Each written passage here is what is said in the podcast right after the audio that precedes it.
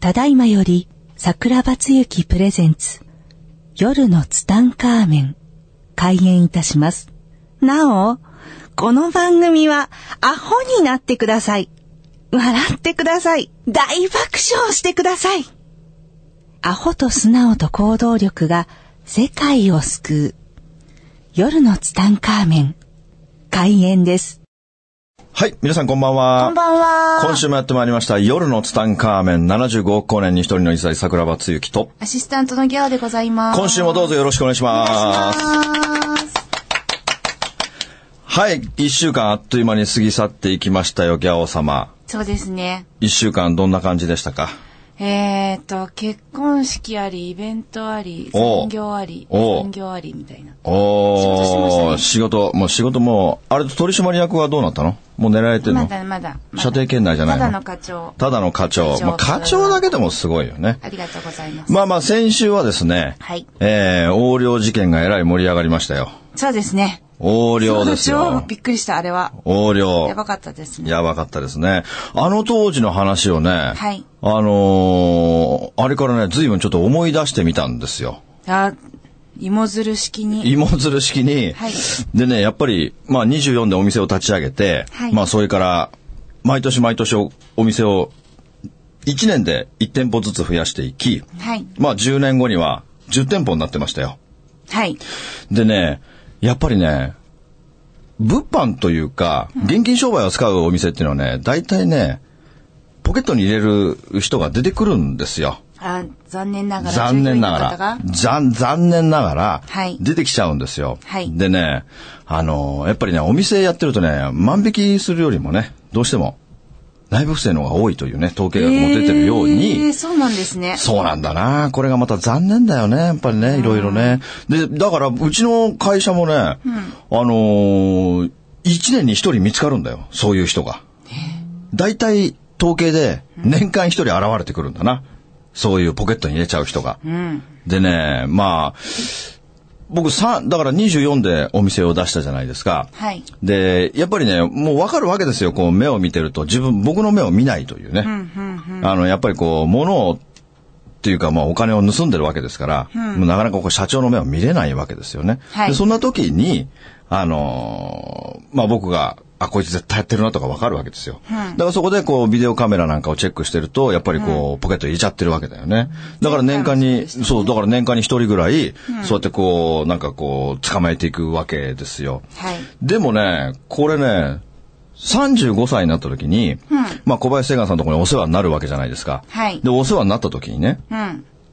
人生はブーメランの法則なんですっていうことを教わるわけでしょ、教わった時にね、やっぱり自分が蒔いてきた種を自分が刈り取ってるだけなんだってことに初めてそこで気がつくわけですよ。ブーメラン刺さってる。そうそう、だからこれはね、大きな気づきだったんですね、僕の中でね。すごい大きな気づきで、やっぱり僕はあの、すごいやんちゃ坊主だったわけです よ。も黒い話。う、そうそう、だってもう小学、 小学校の時からずっとさ、あだ名がゴーダたけしだからさ、そうですもうお前のものは俺のもの、俺のものは俺だけのものだからさ、そういう感覚で、あの、18歳まで育ってきたでしょはい。だからね、知結らないけ構ど、結構、まあ、プロデューサー、このツタンカーメンのプロデューサーもね、まあ、プロデューサーはねプロデューサーももうリアル積み木崩しだから、やばいですね。もう積み木崩して、崩すだけじゃないんだ、もう積み木壊してしちゃってんだからも う。もう積み木粉々にしちゃってるからね、プロデューサーも 断。捨離、断捨離。今度プロデューサーにゲストに出てもらってさ、昔のさ、あの、悪い話とかしてもらったらさ、すごく面白いのにね。あ、内緒なんだね。内緒。まあヘビーですよイメージがねあるから。。まあプロデューサーの昔の話もすごいヘビーですけど、まあそんな感じで僕もね、やっぱり相当やってましたよ、いろいろ。まあ相当もうこの話したいけども、やっぱリスナーが小学生が多いので、衝撃だから。衝撃的すぎるんでね。でも本当いいんですよ。悪いことすれば、ね、これ小学生の人にも聞いといてほしいけども、はいやっぱり自分が悪いことすると絶対に自分に返ってくるっていうことをね、これ絶対覚えておいてほしいんだな。いいことも悪いことも、必ず自分に返ってくる。人生はブーメランの法則。難しい言葉で言うと、因果応報、因果の法則、原因と結果。結果というのは必ずその、それが起きるには必ずその原因があるんだよと。だから僕の場合は、なんでこう自分のお店を立ち上げた。だからもちろん万引きもあるわけですよ。万引きも日照三時にあるわけですよ。確さいろんなものと戦ってます。そうそう、万引きはあるしさ、内部不正はあるしさ、大変なわけですよ。それは何 いいそう方法でしたってそう話そうそう。しかもさらに、万引きときて、それから内部不正ときて、たまにちょいちょい泥棒も入ってくんだよ。 これだから三本柱が来るわけだよ、常に。泥棒入った話ありましたねい。や、うちの会社ね、なんか結構、すごい大切な石。うん。それは、それは2014年12月の話だけども、うちのほら、お店が、結構ね、もう3回ぐらい泥棒入ってんだよ。3回ぐらい。これがね、ほんとなかなかのなかなかで、はい泥棒はね、そう、3回だね。泥棒も入ってるなんて大変。だからね、もう、いいつも戦いだよね、そのなんかこう、 自分が取られる。 な何やっても、何をしても取られるって いう、なんかそういう運命なんだよ、これ。それは、なぜかというと、そう自分がなぜかというとずーっと悪いことしてきたからなんだよ。うーん。悪いことをしてきたから、でも、そんなことさ、知らないから、宇宙の法則を。まだね、当時は、ね。人生は宇宙の法則通りに行ってるなんてことはさ、はい20代、30代前半一つも知らないですよ。んもうジャイアンでもゴーダたけしだからさ、もう全部俺のものだから。 もう治ったような口ぶりですね、今。今、今はなって、もう今はもうほら謙虚の塊だからさ、だいぶ治ったんです。もうだいもう本当謙虚の塊じゃないですか。もう謙虚子ですよ、僕は。それでね、あのー、だ35歳になった時に、はいそのセイガンさんのとこに行った時にね、初めて、人生はブーメランの法則なんだと。自分が蒔いた種は自分で刈り取らなければならないんだというこの因果法則を聞いた時に、はい。あ、自分が今までずーっとやってきたことが、積もり積もったものが全部、こうやって自分がお店を起こしたことによって、うん帰ってきたんだってことに初めて気がついたわけですよ。だからこの時僕はすごい反省したんだよ。うん、衝撃ですよね。いや、本当に衝撃的だった、あの、聖火さんの話っていうのは。すごい。悩ましてたんですもんね。そうそうそう。だどもううして俺のところには、そうだよ、もう。ま万引きは来るわ、あ、万引きは毎日だよ。も内部不正はあるわ、う本当にね、泥棒まで入るわもう。三本柱だよ、もうこの三本柱。あー恐ろしい常にこの三本柱との戦いだからさ。恐ろしいですね。だってね、万引きは毎日あるんだよ。あのね、防犯タグっていうのがあるんだよ。商品にこうシールでね、バーコードみたいなの貼り付けるの。でも、万引きする人って、あのーそこね、カッターで切り取ってその防犯タグだけ捨ててんだよ。だから、店の中歩いてると防犯タグとかがさ、落ちてんだよ。やだ。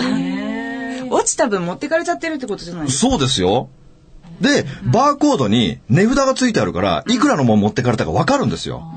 じゃあ拾いながら。拾って、だから、まず、くしゃくしゃになったタグ見たら、まず気にするのは値段でしおょう、3000円いくらのだとか見るとさ、3万5千とか書いてあるわけさ。もうこの瞬間にもう愕然とくるわけです よ。大変です、ね。大変ですよ。こんなのが、1日に2枚、3枚、4枚、5枚落っこってるわけですよ、落っこっ店て内に。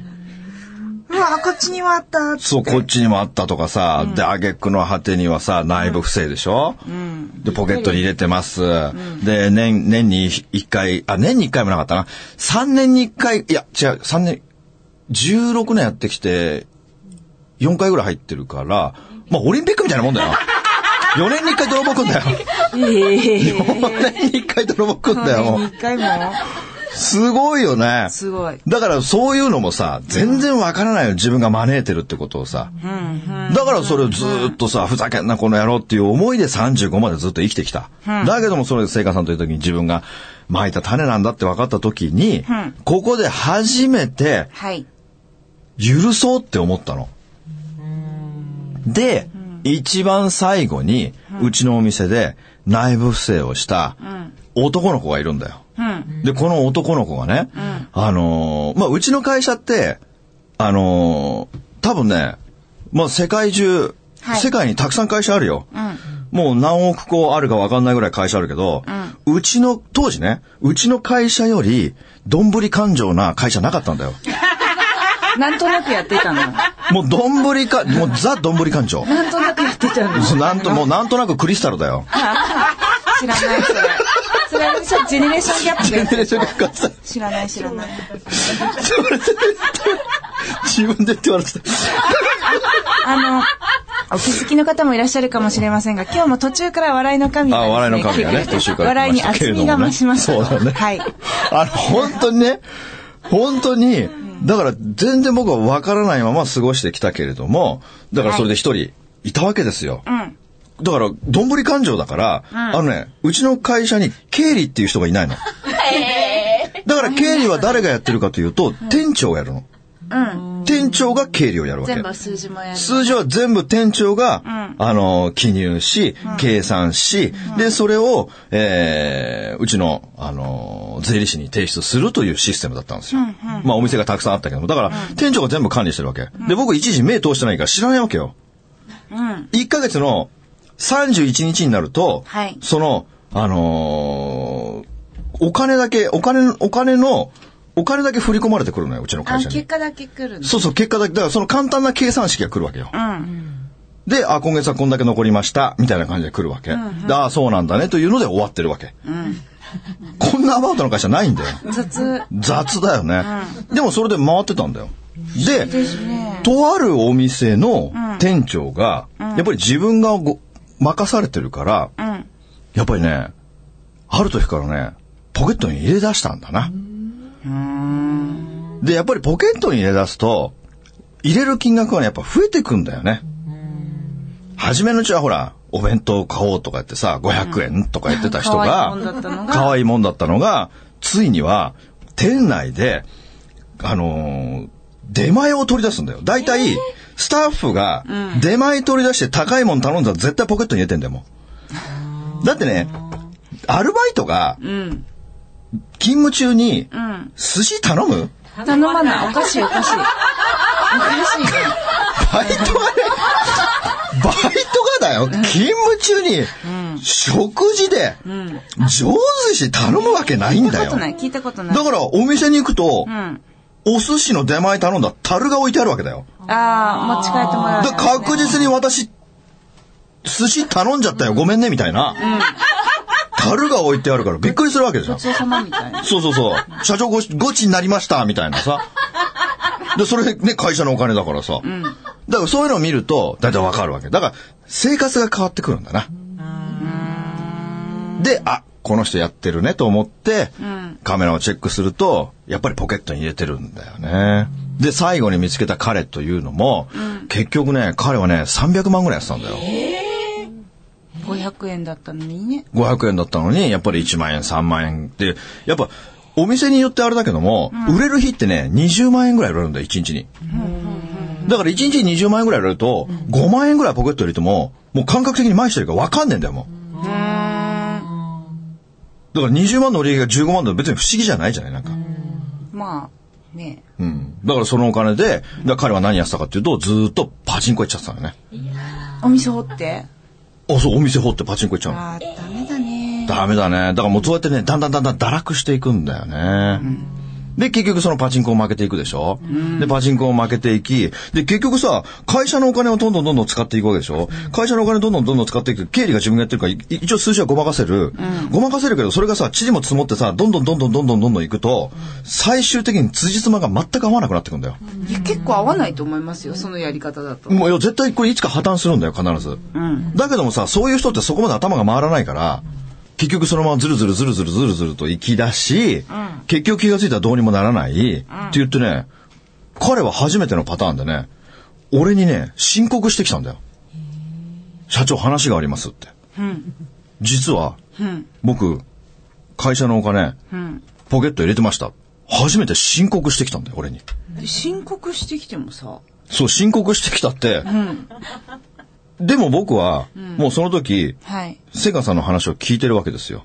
あ、あの頃までの、そうそうそう桜庭さんとは違うわけですねそうそうそう、も最う後の触るものを時は傷つけたっていう、あの頃とは違う頃とは違うから、はい。あ、そうなんだって言って、ん別に落ち着いてるわけですよ。うん。で、いくらぐらいやったのって言ったら、300万円ぐらいですっていうわけ。スイッチ入った。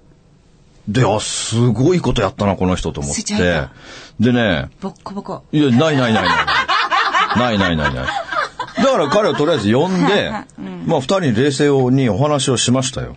で、なんでそうなったんだと。うん。なんで原因は何だと。なんでそんななっちゃうんだっていう原因を、まあ、いろいろいろいろ話してて、はいで、僕はね、だから彼を許したわけですよ。だから結局お前は、あの、こっから先行くとこもないだろうから、うん。とりあえずうちの会社で働いて、その中から、その給料の中から、その300万円を返済していけって言ったの。うん。これはちょっと甘すぎたな。甘いですよ。これは甘いよね。刑事事件ですよ。そう。でね、あのーまあ、ここからもちょっとまあ、紆余曲折いろいろあったけども、はい。うちのね、僕スタッフにね、一回もう言ったんですよ。もう嫌じゃないこういうのってね、一番嫌なんですよ。うん。嫌でしょこうなんかこういうの。やだやだ。うん、超嫌じゃん。だからもう、俺ね、もうね、スタッフに言ったのみんな集めて。もう、んあのーまた、またあいつがね、うん。あの、何々店の何々くんが、うん。お金をポケットに入れてたと。うん。でも、年間一人大体こういう人人間出てくると。うん。で、もう俺もこういうのももう嫌だから、うん。もう今日からみんなね、あの、お金、ポケットに入れたかったらもうどんどん入れてけと。で、商品も持って帰りたかったらもう好きなだけ持ってけと。うんで、人生は因果応報だから、その持ってった分の金額のうん何十倍、何百倍、何千倍っていうのを、後から自分でその付け払わなきゃいけないんだから、それでもいいと思ってる人間は、もうどうぞ、うちの会社のおお金、商品、全部持って帰ってくれって言ったのよ。これを言ってから、うん。誰も盗まなくなったんだよ。そういうもんですか。いや、わからないけど。うーん。でうん。その時、あの時僕何歳かな ?38 歳ぐらいかなうん、そうだな。で、それからね、ほんとそれからは一人もいなかったんだな。だから全部でね、本当に、うちの会社で6人ぐらいいたかなそういうことをした人がね。多い。 うん。まあ、ぼ僕は分からない部分っていうのもあるかもしれないけれども、まあ、うちの会社でやってる中では、まあ、6人ぐらいそういう人がいて、だからその第一の600万っていうのがね、あの、先週、この前のね先週というか、まあ、その前にお話しした、はいあーまあ、その彼が、んまあ、第一位。だから、600万円、400万円、300、300っていたんだな。 何回聞いても驚き ます。驚くよね。すごい会社だったんだな、昔はな。そうですね。うん、本当にすごい会社だったよね。それでね、あのーやっぱりその万引きもね、結構捕まえましたよ。うん。あの、怪我し多分怪我してましたもんあの、今思い出して笑っちゃったけど、あのー、多分、ツタンカーメンの第2話か第3話で喋ってるあの、万引き追っかけてあ骨折したっていうのもありましたけれどもそうそうそう、うん。あったね。でね、一回ね、うん。万引きを捕まえて、はい。大学生かなんかだったのかなうん。でね、まずやっぱ親に連絡しなきゃいけないじゃないですか。で、親に連絡した時にね、なんかその親がね、広島かどっかで、で、すごい厳格なお父さんだったんだな。あの、次の日ね、あ、次の日だったかその日だったかね、広島からね、新幹線に乗ってきたんだよ。へえ、状況謝罪に。お父さんが自らわざわざ。うん。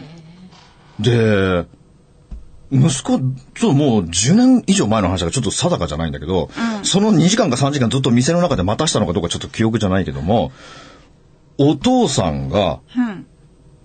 あのーまあ、謝罪にお店に来た時にね、広島だから、なんかすごい牡蠣を持ってきたんですよ。広島って牡蠣じゃない岩垣の。そうそうそう。あれをね、発泡スチロールに入った、牡蠣。発泡スチロールのまま持ってきたんですよ。なんかこれがわしのせいじゃけみたいな。そんな話っぽくないでしょ。あいや、それ、 ないやし最後の適当だった。そう、今の、今のはちょっと適当だけど、ジャケだからそのなんか私のせいです、みたいな感じで、うで、どうぞ受け取りくださいって言って、申し訳ありませんで、でうしちのスタッフにその発泡スチロールみたいなやつをさ、渡して、で、もうその息子がいるじゃない。息子がいたらさ、お父さんさ、その息子をさ、店内でボコボコにしちゃってさ、で、うちのスタッフなんかびっくりして、うわーみたいなびっくりしてさ、その発泡スチロール落っことしちゃってさ、牡蠣が散らばってる店内に。片っぽでは殴ってるし、片っぽは牡蠣が散乱してるしさ、そんなこともありましたよ。たじゃないですか。お父さんやめてくださいみたいな感じでさ、黙っててくださいみたいな。親、これは私の家族の問題だとか言ってさ、こっちは磯の匂いがね。そうそれでもう、お父さんがもう牡蠣とか潰しちゃってるわけよ、なんか。まあもったいない。あとね、そういえば面最後白い。のは適当でしょうん、最後の適当だけど。あと、こんなのもあったよ。 何出るわ出るわ。あの、走馬灯のように思い出してくるからさ、ありすぎたからも出るわ出るう。わ。もうありすぎたよ。あのね、ひ、ひどかったっていうかね、あのー、俺忘れちゃったじゃんかよ、もう今、ギャオの、あれ、なんか、なんだっけあ、思い出した思い出した。あのね、突然、突然、はい。ラブストーリーは突然に来るからさ、僕が店番したんです、その時。店番してたら、突然、サラリーマンが入ってきて、はレジの中まで入ってたんだよ、突然。レジの中まで入ってきて、突然、レジの中で土下座したの。サラリーマンが。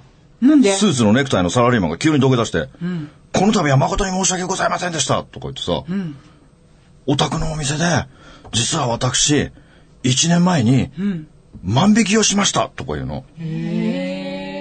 嘘嘘ついてどうすんの でい意味がわからないでしょ、こっちは。おかしいじゃないですか。いや、だから意味がわかんなくて、え、それ、え、ちょ、な、意味がわかんないです、とか言って、いや、もうその商品は私は持っていないんですが、もう1年ほど前に、私はこの店で万引きをしたんです、って言って、はあ、で、何ですかって。お金を返しに来ましたっていうのよいやもう全然意味わかんなくて。ていうか別に言わなくていいじゃん。自己申告しなくていいじゃない。別に、わざわざ、1年後に。で、よくよく聞いたら、なんかね、宗教に入ったらしいんだよ。なんかの。なんかの宗教に入ったら、今までの自分の犯してきた罪を、全部懺悔して回りなさいって いう、また過酷 な、だから、罰ゲームみたいなのがあ過った酷んだなっ。こと言っててきますね、その信仰宗教も。そう。それで、うちの店でも万引きしたっていうその思いがあって、だからその、教祖の教えは、その過去に犯してきた罪を全部償ってきなさいっていう、その暗夜の旅なわけさ。その暗夜の旅にうちの店が入ってたの。かなんかすごいですね。で、きっちり3980円払ってたよ。当時消費税ないから。3980円。で、私、お釣り細かいのはございませんとかって4000円出してさ、あ、じゃあ20円の返しです、20円返して。 あ受け取るんだと思って、いりませんって言われたら20円しっかりポケット入れて返したらびっくりしたんだから。いやーわざわざね。わざわざだから桜庭さんがたまたま、そうそうそう、こんお店番してる日にね、そうそうそう。だからね、ほんとね、ま、万引きっていうのは結構、あのー覚えてんのかな心に残るいや、ありますよ。どこで万引きしたとか、やっぱりありますよ。そういうの覚えてますよ。だってね、あの、プロデューサーも今うなずいてるもん、すご く。プロデューサーはすごかったですプよ。ロデューサーを悪い人にもうプロデューサーはだってもう、もう、プロデューサーは世界中が自分のクローゼットだ から。返してもらってるだけなんだから、あれはね。イメージがイメージが悪くなるそうだ。よ昔の話だからさ。まあまあまあま あ、昔の話でね、まあそんなことはどうでもいいんですよ。でね、あの、だからそういうのもあって、あの、だから自分がこう、本当にいろんなことがあるけれども、はいやっぱり自分のやってきたことっていうのはさ、やっぱ帰ってくるというのを、やっぱりこの小学生の子供たちには分かってほしいんだよね。だから今、お父さんお母さんがいるときにさ、やっぱお父さんお母さんに対してさ、こう歯向かったりとか反抗したりとかさ、なんだよ、クソババーとか言ったりするじゃない最近縁起が出てます よねさあ縁っ起きもそう思ったんだけどだから俺小学生の子供たちがさ、お父さんとかお母さんに口答えするじゃないなんか特に、特にお母さんとかにさ、クソババーみたいな。これね、これギャオが壺に入ってますね。だからこれをね、言、言、言ってもいいけど、言ってもいいけど、必ず今度は自分の息子に、息子、娘に同じように扱われるってことを覚えておいてほしいってことですよ。必ずそう。だからお父さんとお母さんに、こう悪態つくとかさ、なんかこう、まあ暴力はないだろうけども、なんか、なんかこうあったりするときに、全部因果応報で、自分がお父さんとかお母さんになったときに、今度は自分が子供の、自分の子供に今度は苦しめられるんだよっていうことを、やっぱ子供の、子供たちに知っといてほしいんだな。こういうことをね。なるほどねうん。だって、俺ギャオだってそうじゃないギャオだってさ、昔さ、お父さんお母さんとかにさ、すごい歯向かってたじゃない、なんか、もうね、あの、臭い飯もギャオも食ってきたしさ、なんでいらないじゃ んいらないよねそのその例てえか、話、てか、 1ミリもいらないし。 てか、ギャオすぐに、あのー反論しないと、小学生信じるからね。そうだよ、小うん学小学生ね、ギャオは臭い飯食べてないからね。だ大丈夫だよ、臭い飯とかわかんないでしょ。くあ、いや、だから小学生の子供たちは全員 Google で調べるんだって。ああ、そっか。だから臭い飯って検索するんだよ。あ、そう、俗っぽいことも出てきちゃうんだ。出てくる出てくる。だから臭い飯って検索するとギャオが食べてたご飯って出てくるわけだよ。出てこないよ。だから、もう本当にその子供たちには、やっぱお父さんとお母さんを大切にしなければ、今度は自分が親になった時に、自分がしてきたこと以上のことを自分の子供からやられるんだぞってことを、やっぱね、覚えといてほしいんだな、この宇宙の法則っていうのをさ。やっぱ小学生、本当にたくさん聞いてるからね。だから僕の講演会なんかさ、本当多いんだよ、最近、小学生が。